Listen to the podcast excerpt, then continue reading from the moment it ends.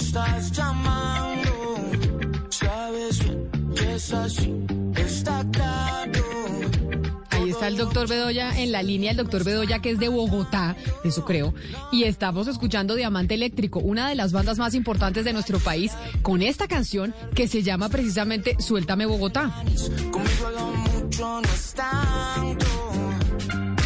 En tus entrañas nací, dejaste tu cicatriz en parar.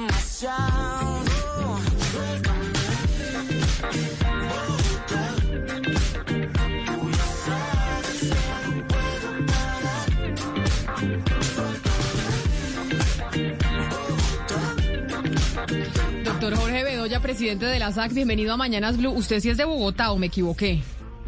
Yo soy de Bogotá con espíritu bayuno, Camila, usted sabe. Ah, sí, sí, sí, pero es que ese espíritu ayuno es adquirido. Ese es ya, usted lo adquirió ya en- entrado en años. Pero usted originalmente Sí. es bogotano.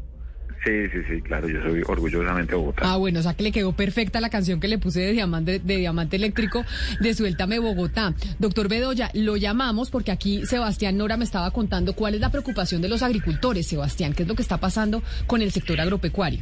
Pues Camila, usted recordará que acá hemos tenido a paperos y arroceros recientemente, porque por ejemplo en esos sectores, y el doctor Bedoya también lo ha comentado en medios de comunicación, ha habido sobreproducción y eso tira el precio para el piso. Pero en las últimas semanas lo que tiene muy preocupado el sector es que los precios de los insumos, Camila, están en el cielo. Han subido más de 30% en los últimos meses y, por ejemplo, en algunos sectores los insumos para engorde o también para fertilizar la tierra, pues representa un tercio del costo del producto. Entonces, dólar alto, precios altos insumos en el cielo. Entonces, algunos agricultores, pues, doctor Bedoya, eh, imagino usted nos contará que están reventados, ¿no? Sí, Sebastián, Camila, mire, la, situación obviamente es muy preocupante porque, como usted bien lo está diciendo, venimos de un año donde, a pesar que el sector agropecuario sacó la cara por el crecimiento, 2.8%, fue también sustentado en muchas de las pérdidas que vivieron los productores porque el consumo de los hogares se cayó. O sea, nosotros vimos cómo a partir del mes de abril, cuando vino el encierro, pues francamente lo que hubo fue destrucción de empleo y la razón de ser de los productores de alimento son los consumidores y el consumo se cayó. Entonces, pérdidas acumuladas en el año 2020 para la gran mayoría de sectores y una dinámica también muy ligada a los precios de los commodities. ¿Qué significa esto? Que por las consideraciones de la economía mundial ha venido subiendo el precio de la urea, ha venido subiendo el precio del fosfato, que son insumos que se utilizan para los fertilizantes, que son insumos críticos para nuestros productores agrícolas, como también lo son las semillas. Simplemente para sus oyentes, eh, un productor de arroz, un productor de papa, un productor de café, un productor de tomate, entre el 35 y el 45% de los costos de producción pueden ser los insumos, estos insumos que les estoy mencionando. Y a ese incremento en los precios internacionales hay que sumarle el incremento en la tasa de cambio. ¿Qué implica eso? Un mayor costo de importación para quien fabrica los fertilizantes y obviamente implica un mayor precio para el productor. Entonces, con una con una rentabilidad muy golpeada por la reducción del consumo de los hogares, súmele el, el mercado internacional lo que está ocurriendo y también que en Colombia hay mucho intermediario para la venta de estos insumos. Imaginémonos un pequeño productor que tiene que ir a comprarle un almacén de distribución ese almacén le compra a otro mayor, eh, mayor, a un mayorista o un submayorista, ese le compra a otro intermediario y usted por la mitad tiene muchos fletes de transporte del producto y muchos márgenes de intermediación y eso es lo que genera obviamente la situación compleja que hoy viven nuestros productores. Pues, señor Bedoya, ¿de qué clase de aranceles estamos hablando para estos insumos? Es decir, ¿no puede hacer algo el Estado para que pues, sea más barato, por lo menos para los productores, comprar esta clase de insumos, a- ahora que están además compitiendo pues con otros mercados? Pues mire, la gran mayoría de estos productos no tienen aranceles, tampoco tienen IVA. Y por eso inclusive el año pasado ustedes recordarán que el Ministerio de Agricultura trató de hacer una figura como de compensar eh, los costos de transporte con algún subsidio. Pero honestamente eso sobrepasa eh, el, fenómeno que está ocurriendo a nivel internacional. Yo aquí estoy mirando los precios internacionales en bolsa de esos productos y, y- y vienen subiendo dramáticamente, algunos de ellos eh, desde octubre del año pasado. Entonces, eh, porque eso tiene que ver con el mercado internacional que está muy ajeno a lo que podamos hacer como Colombia. Pero claro que sí se pueden hacer cosas. El tema que he mencionado, evidentemente, puede ser una gran ayuda, pero el Estado tiene recursos limitados. Pero hay un asunto que es muy importante, que es buscar más escalas de producción y de volumen de los productores para que tengan mayor músculo a la hora de negociar con los proveedores. Porque el pequeño productor que tiene que ir al almacén de distribución en la cabecera del municipio, si tuviera con sus socios productores potenciales un mayor volumen, podrían ir a negociar directamente con el mayorista o inclusive con el fabricante del fertilizante y se ahorrarían muchos fletes y muchos márgenes de intermediación. Obviamente esto no se hace de la noche a la mañana, pero esos son los cambios que tenemos que proyectar porque el mercado internacional va a seguir siendo muy volátil por lo que está ocurriendo con la pandemia. Eso desafortunadamente es una realidad que llegó para quedarse y, nos toca pensar en eso ya en los años que vienen y obviamente buscar alternativas para la coyuntura, pero francamente hay que decirlo, cuando usted depende de la tasa de cambio y de los precios de los commodities en los mercados internacionales, pues es más bien poco lo que se puede hacer. Señor Bedoya, ¿cuáles podríamos decir que son los sectores del agro, del agro más perjudicados y en cuáles eh, regiones del país? O pues podríamos hablar de una afectación diferencial. Pues yo no diría que tanta afectación por el lado de los costos, toda vez que todos los productores agrícolas de cualquiera de los productos que te he mencionado, que están en prácticamente todo el territorio nacional, pues tienen que hacer uso de la fertilización, de los insumos para control de enfermedades que le pueden dar a los, a los cultivos y eso les complica la situación. Ahora bien, ¿qué cultivos tienen mayores dificultades hoy día por fenómenos de mercado en lo que está ocurriendo con sus precios en el mercado doméstico? Y es que si bien los productos que exportamos se favorecen de un dólar alto, como el café, como las flores, el banano, por supuesto también el tema del aguacatejas, los cítricos, que pueden compensar el incremento en los costos de producción que también se suben por el, por el tema del dólar. Los que están orientados al mercado doméstico, como es el caso del arroz, como es el caso de la papa, eh, como es el caso del tomate, pues evidentemente tienen complejidades. En el caso del arroz estamos viendo una situación crítica y es que hay, hay mucho arroz para el consumo que necesita Colombia. A eso hay que sumarle los flujos de importación que vienen de la comunidad andina y de Estados Unidos. Y pues obviamente están pasando literalmente, excusen la expresión, aceite los productores de arroz porque tienen costos altos, precios muy bajos y obviamente hay que tomar soluciones que afortunadamente si se reducen las áreas de siembra, en particular en, el, en, la zona de Casanare, pues eso podría contribuir a que mejoren los ingresos de los productores. ¿Qué quiero decir con esto? Para terminar, que hay un problema de costos, para todos, pero también hay un problema de reducción de ingresos por fenómenos de reducción de consumo o de sobreoferta en algunos casos, como el que les estoy mencionando.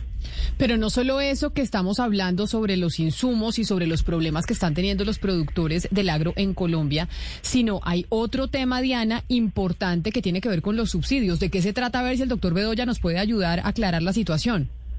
Pues es que Camila, desde el mes de noviembre, entre noviembre y diciembre, tanto la SAC como Fasecolda le enviaron cartas al ministro de Agricultura, Rodolfo Sea, y al ministro también de Hacienda, Alberto Carrasquilla, como haciéndole un llamado a que piense un poco el tema de los recursos para los incentivos al seguro agropecuario.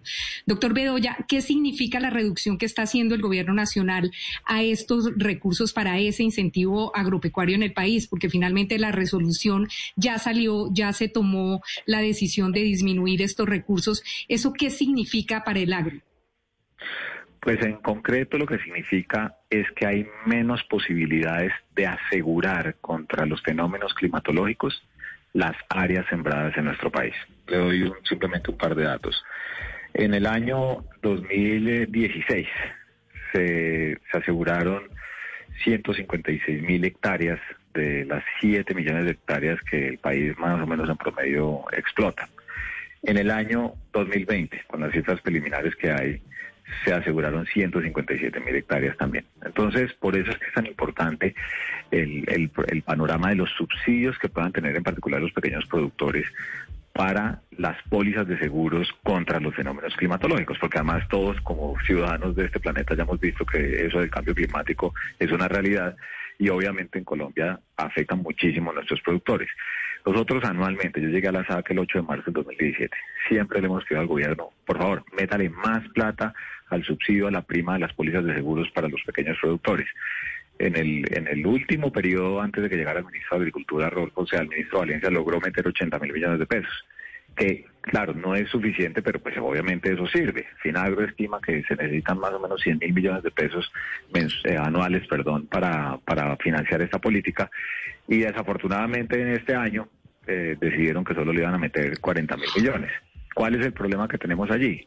que esto no puede convertirse en que si el Ministerio de Agricultura tiene plata o el Ministerio de Hacienda no le da porque al final del día lo que interesa es que los pequeños productores puedan acceder a esto. De tal manera que nosotros seguiremos insistiendo con Fasecolda, desde los gremios de la SAC, insistiendo al gobierno, sobre todo al Ministerio de Agricultura, que ya le dieron plata en el Congreso de la República para este año, que más bien le quite un poco de plata a la ADR y le meta, le meta platica al, al subsidio a las pólizas de seguro de los pequeños productores.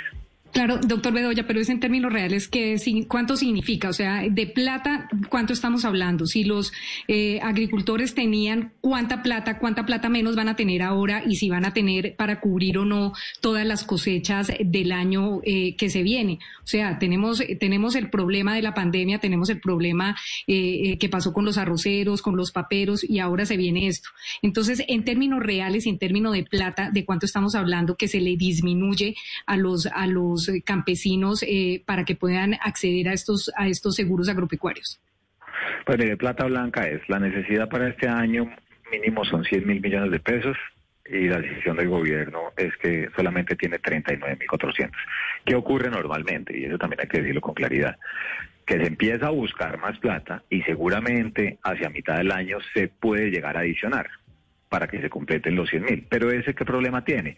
Que entonces las compañías de seguros no salen a vender los seguros porque obviamente no tienen la certeza de si va a existir o no la plata complementaria. Entonces, este es un, un, trajín desafortunado que ocurre todos los años y por, lo, por eso es que nosotros siempre decimos, hombre, conviértalo en una política de Estado, asegure al primero de enero de cada año que usted tiene 100 mil millones de pesos mínimos para las pólizas de seguros contra los fenómenos climatológicos. Pero, ¿qué estamos en este escenario? Bueno, hay 39.400. El ministro le dirá, hombre, es que no tengo más plata. Bueno, búsquela. Y si no, Hacienda le va, acuérdense de mí, si volvemos a hablar en junio, Hacienda seguramente va a tener que decirle, listo, entonces yo le doy el restante para completar los 100.000 o llegar a, llegar a los 80.000. Esa es la historia y eso es lo que no debería ocurrir. Ha ocurrido todos los años, afortunadamente se logra conseguir, pero en esto como en todo en la vida, qué bueno tener, tener señales claras desde el principio del año, porque es que además las cosechas no paran y el productor no se puede dar el lujo de quedar esperando a ver si existe el apoyo del gobierno, en particular los pequeños, para asegurar sus cultivos, que como le dijo Camila al principio, son de las personas que nos dan y nos garantizan la seguridad alimentaria a todos los colombianos. Señor Bedoya, el otro día una persona me decía que le costaba más trasladar una tonelada de mango desde su finca en Antioquia al puerto de Turbo, Cartagena, que enviarla a Europa o Estados Unidos. O Estados Unidos, ella es exportadora de mango. Y usted hablaba hace unos minutos de subsidios para contrarrestar esos costos logísticos. ¿Eso es algo que también están solicitando ustedes? Pues mire, lo que nosotros hemos solicitado, y, tal vez en, algún programa que Camila muy gentilmente me invitó, hablamos de eso, es el tema de las vías terciarias. Es que eh, les doy una cifra que, tristemente no ha cambiado mucho. Colombia tiene 40 millones de hectáreas de frontera agrícola, de las cuales se utilizan 7 millones de hectáreas. Para esas 7 millones de hectáreas existen 175 mil kilómetros de vías terciarias, de las cuales solo el 10%, solo el 10% está en buen estado. Entonces, esa es una deuda histórica que tiene el país con, con el campo. Claro, no entiende la violencia, eh, el olvido estatal, los políticos ven que en la ruralidad no hay votos, entonces todo se concentra en las ciudades. Es una cosa muy desafortunada. Pero ahí es donde se requiere la inversión del Estado, además con otro énfasis a propósito de la pandemia. Por cada mil millones de pesos que usted invierta en el mejoramiento o en la construcción de vías terciarias, que son las vías que conectan los centros de producción rurales con las cabeceras municipales, la famosa placa huella, por cada mil millones de pesos se generan 290 empleos. Y este país lo que necesita son empleos en el marco de la pandemia. Entonces, ¿qué hizo el gobierno de bueno? Primero, para este año destinó, si no me falla la memoria, más o menos medio billón un poco más de, recursos para la construcción de carreteras. Pero en la ley de regalías, en la ley de regalías que trabajó el Congreso y el Gobierno, en la Bolsa de Asignación Regional, para las próximas dos vigencias, 2021 y 2022, puede haber hasta 1.2 billones de pesos que pudieran llegar a utilizarse en construcción de carreteras. Entonces el llamado es a los alcaldes, a los gobernadores, hombre, la plata la tienen, Qué bueno poder ver la maquinaria amarilla por todo el país construyendo carreteras, porque ese es el pan de cada día de los productores. Y a propósito de su pregunta, le complemento con lo siguiente, porque cuando llega el fenómeno de lluvias, un trayecto que usted normalmente le debería tomar 40 minutos, una hora, se le convierte en un via crucis de tres horas y se le pierde o se le daña la producción que usted lleve de alimentos. Entonces, gana el país porque se generan empleos. Ganan los productores porque hay menos costos de transporte. Ganan los niños de la ruralidad porque no tienen que ir por unas trochas a sus escuelas. Y pongámoslo en el mundo de lo político, pues ganan los políticos porque quieren más que inaugurar obras y sobre todo ya en un año tan electoral como el que estamos viviendo. Entonces, ese sí es un llamado que hemos hecho permanentemente y que también hará parte del llamado a los precandidatos y precandidatas a la presidencia de la República, porque sí queremos ver los compromisos concretos con el campo del 2022. Pero además, pero además, doctor Bedoya, recordando que el campo fue el que jalonó el crecimiento económico el año pasado. Entonces, eh, pues saber que es un sector importante, no solo porque nos alimenta a todos, porque da una cantidad de empleo a nivel nacional, sino porque además también jalona la economía. Claro, Camila, es que el, campo, como decimos en la SAC, el campo le cumplió a Colombia. Se garantizó, aquí comida no faltó. Dos, creció el 2.8% a pesar de las pérdidas. Tres, mantuvo la paz y la estabilidad en muchas zonas rurales generando empleo. Cuatro, las exportaciones del campo, claro, con un enorme esfuerzo del Ministerio de Comercio, de Procolombia, el Ministerio de Agricultura, pero sobre todo los productores. Las exportaciones el año pasado cerraron con un crecimiento del 6.9%. Entonces yo digo, bueno, ¿y entonces qué hace el país por el campo? La tasa de informalidad laboral en la ruralidad es una vergüenza, 86%. ¿Dónde está la reforma laboral? Dos, se nos viene una reforma tributaria. ¿Le van a clavar el IVA del 19% a la alimentación de los colombianos? Sería tenaz. Tres, las carreteras ya tienen la plata, construyanlas. Entonces hay unas cosas que al final del día, y usted se acordará de mí si hablamos en marzo del año entrante, van a ser los mismos temas, seguramente muchos sin resolver del todo o pendientes para la próxima administración. Pero no solamente para el Ejecutivo, también para el Congreso de la República, también para los gobernadores y los alcaldes, porque todos tienen platica. Lo importante es que la pongan a trabajar en la generación de empleo que le sirve a los habitantes de la ruralidad pero en particular a quienes nos garantizan la comida todos los días. Pues doctor Jorge Bedoya, presidente de la SAC, mil gracias por haber estado aquí con nosotros. Dígame, Hugo Mario. ¿Usted me permite hacerle una pregunta final al doctor Bedoya? Claro, adelante. Es que yo sí quisiera saber, doctor Bedoya, cuál es la posición de la Sociedad de Agricultores de Colombia y su posición personal sobre el tema de la aspersión con glifosato, que se reanudará ahorita en abril, según lo ha anunciado el ministro de la Defensa. Pues mire, Hugo Mario, yo, le, yo le voy a dar dos posiciones porque yo fui viceministro de Defensa cuando, cuando eso se hacía y cuando eso se suspendió. El tema de la lucha contra las drogas tiene muchos matices, indiscutiblemente. No solamente la lucha contra los cultivos ilícitos, pero indiscutiblemente el, el uso de la aspersión con glifosato en su momento, y las cifras están allí para el que las quiera ver, realmente tiene un impacto en las grandes extensiones de cultivos de coca donde no había población civil. Pero lo ideal que es, si usted hace carreteras, si usted hace carreteras, eso disuade a los bandidos. En su momento, a los terroristas de la extinta FARC y el ELN, pues los mandaba para unas zonas de retaguardia, inclusive volaban para Venezuela. Pero las carreteras traen desarrollo. Y para el cultivador de, de hoja de coca hoy en día, el hecho de no tener una carretera para sacar un cultivo lícito pues obviamente también se le convierte en un elemento de diferenciación a decir, oiga, pues o me toca quedarme en esto o me toca quedarme en esto porque también me ponen un fusil en, en la cabeza. Entonces, por eso el tema de la inversión en infraestructura vial es tan importante, porque de la mano de las carreteras... Pero doctor Bedoya, se nos fue por las ramas, porque usted está hablando de infraestructura. Usted es partidario de que sí se, a pesar de que usted representa al sector de los campesinos, de los, de los cultivadores, de los agrícolas, ¿usted cree que se debería volver a esperar con glifosato, sí o no? Que esa es la gran discusión. Ah, Camila, no, pues evidentemente, claro, porque sí funcionó pero por eso le digo, porque es que el sí o no, y yo, usted está haciendo su tarea, pero también permítame hacer la mía, el sí también tiene que venir con una serie de cosas. Eso no puede ser en zonas pobladas. Eso tiene que ser con una altura, por dicho, esos protocolos existen, porque evidentemente hay que minimizar todos esos riesgos. Pero aún si eso se hace, eso tampoco va a ser la garantía. ¿Por qué? Porque es que hay muchas zonas donde claramente hay población civil y donde lo importante que es que esas hectáreas que hoy tiene el país en cultivos ilícitos se pasen a cultivos lícitos. Por eso al cacao le ha ido también en Arauca. Por eso en Antioquia han hecho también el esfuerzo con el café. Fíjese que el embajador Whitaker en su momento, el, ex embajador de Estados Unidos que hacía en Antioquia, era un programa de Antioquia sin coca, a que le invertían la plata del USAID, hacer vías terciarias. Entonces, claro que es una herramienta que está aprobada, que sí funciona, que eso tiene una discusión enorme que daría para horas de conversación sobre todos los temas de salud, etcétera, etcétera. Pero definitivamente, si usted me lo pregunta, claro que sí es una herramienta, Pero ojo que hay otras herramientas que si se hacen con decisión política y con recursos permanentes, puede inclusive ser mucho más efectiva. Porque ¿qué, qué, qué habitante del campo no quiere ganar plata? ¿Qué habitante del campo no quiere salir de un negocio que es ilícito?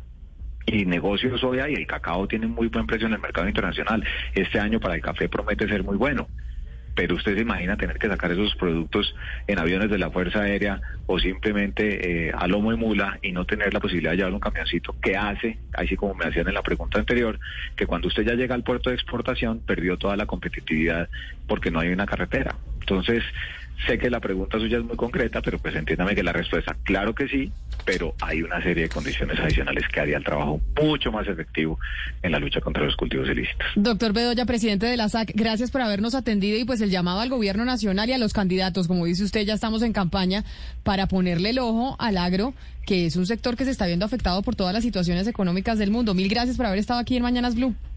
A usted como siempre, feliz día.